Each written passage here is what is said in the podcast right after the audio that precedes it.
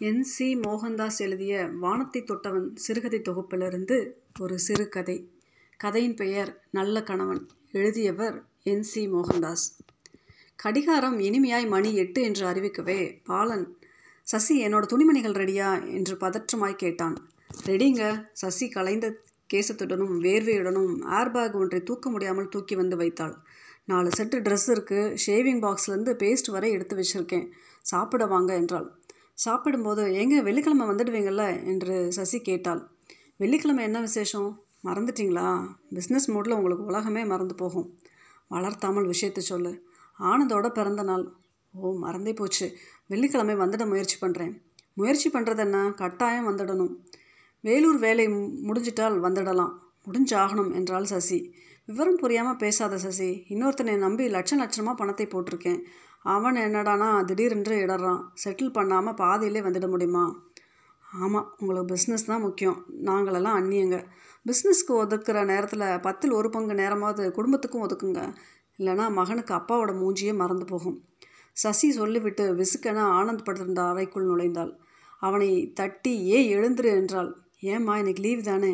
அப்பா ஊருக்கு புறப்பட்டுட்டு இருக்கார். உன்னை பார்க்கணும்னார். என்னையா? ஆச்சரியமாக இருக்குது பொய் சொல்லாதம்மா என்று சுவாரஸ்யமின்றி எழுந்தான் ஆனந்த். உன் பர்த்டேக்கு என்ன வேணும்னு அப்பா கிட்ட சொல்லு வாங்கி வருவார். ம் எங்கே? சிம்பிளாக மறந்துட்டேன் பார். இல்லைடா இந்த தடவை கட்டாயம் வாங்கி வருவார். ஆறுதலாய் கூறினாள் தாய். பாலன் ட்ரெஸ் பண்ணி கொண்டு பெட்டியை எடுக்க ஆனந்த் ஓ ஓடி வந்து அப்பா என்று கட்டிக்கொண்டான். என்னோட பர்த்டேக்கு என்ன ப்ரெசென்ட் பண்ண போகிறாய்? என்ன வேணும்? உன் கையால் எது கொடுத்தாலும் ஓகே அதான் என்ன வேணும்னு கேட்டேன். வந்து கிரிக்கெட் பேட் போ இவ்வளோதானா ஓகே. வேலூரில் பாலனுக்கு வேலை சரியாக இருந்தது காலையில் அறையிலிருந்து கிளம்பினால் ராத்திரி எத்தனை மணிக்கு திரும்புவான் என்பது அவனுக்கே தெரியாது. மீட்டிங் இன்ஸ்பெக்ஷன் விவாதம் வக்கீல் கேஸ் என ஒரே டென்ஷன் தான். வியாழக்கிழமை தான் கொஞ்சம் ஓய்வு கிடைத்தது. மாலையில் நிம்மதியாய் குளிக்கும்போது தான் ஆனந்தின் பிறந்தநாள் ஞாபகத்திற்கு வந்தது. மனம் சசியை சிலாகிக்க ஆரம்பித்தது. அவள் நல்லவள் தான் நன்றாக படித்தவள் தான் ஆனால் இங்கிதம் தெரியாமல் சென்டிமெண்ட்ஸ் பார்ப்பது தான் அவனுக்கு எரிச்சல். யாருக்காக கஷ்டப்படுறேன்? யாருக்காக சம்பாதிக்கிறேன்? பொண்டாட்டி பிள்ளைங்க நன்றாக இருக்க வேண்டும் என்று தானே அதை ஏன் புரிந்து கொள்ள மறுக்கிறாள் சசி? லட்சக்கணக்கில் பணம் சீரழிந்து கொண்டிருக்கும் டென்ஷனில் மகனின் பர்த்டே அவளுக்கு முக்கியமாக படுகிறது. பர்த்டேக்கு நான் உடனிருக்க வேண்டும் என்பது என்ன அவசியம்? என் சார்பில் ரிச்சாக ப்ரெசென்ட் பண்ணி கோயிலுக்கு போய் வரக்கூடாதா? என்று தவித்தது மனம். போன வருடம் அப்படித்தான் அவர்களுடைய வெக் வெட்டிங் டேயின் போது அவன் வெளியூரில் மாட்டிக்கொண்டான். வீட்டிற்கு வர முடியவில்லை. அவள் கோபித்து கொண்டு பிறந்த வீடு போய்விட்டாள். வானம் மப்பும் மந்தாரத்திலிருந்து திரும்புவதற்கு இரண்டு வாரமாயிற்று.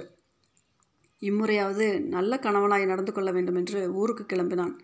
காட்பாடி ஸ்டேஷன் போகும் வழியில் கிரிக்கெட் மட்டை செ செட்டாய் வாங்கி கொண்டான். வேலூரிலிருந்து ஊருக்கு திரும்பும்போது வீதிகள் வெறிச்சோடி கிடந்தன. விசாரித்தபோது பந்த் என்றார்கள். பஸ் டிரைவருக்கும் போலீஸுக்கும் தகராறாம். அதனால் வாகனங்கள் வழியை மறித்து கொண்டு நின்றன. துப்பாக்கிச் சூடு வேறு.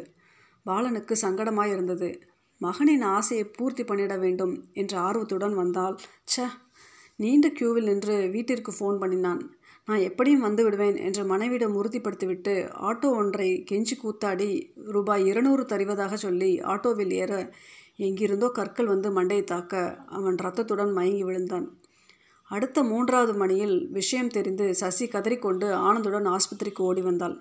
படுக்கையில் கட்டுண்டு கிடந்த கணவனை பார்த்ததும் அவளுக்கு அழுகை முட்டிற்று.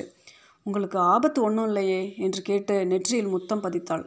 எல்லாம் என்னால் தானே நான் செய்த நிர்பந்தத்தால் தானே நீங்கள் ஊரிலிருந்து அவசரமாய் வந்தீர்கள்.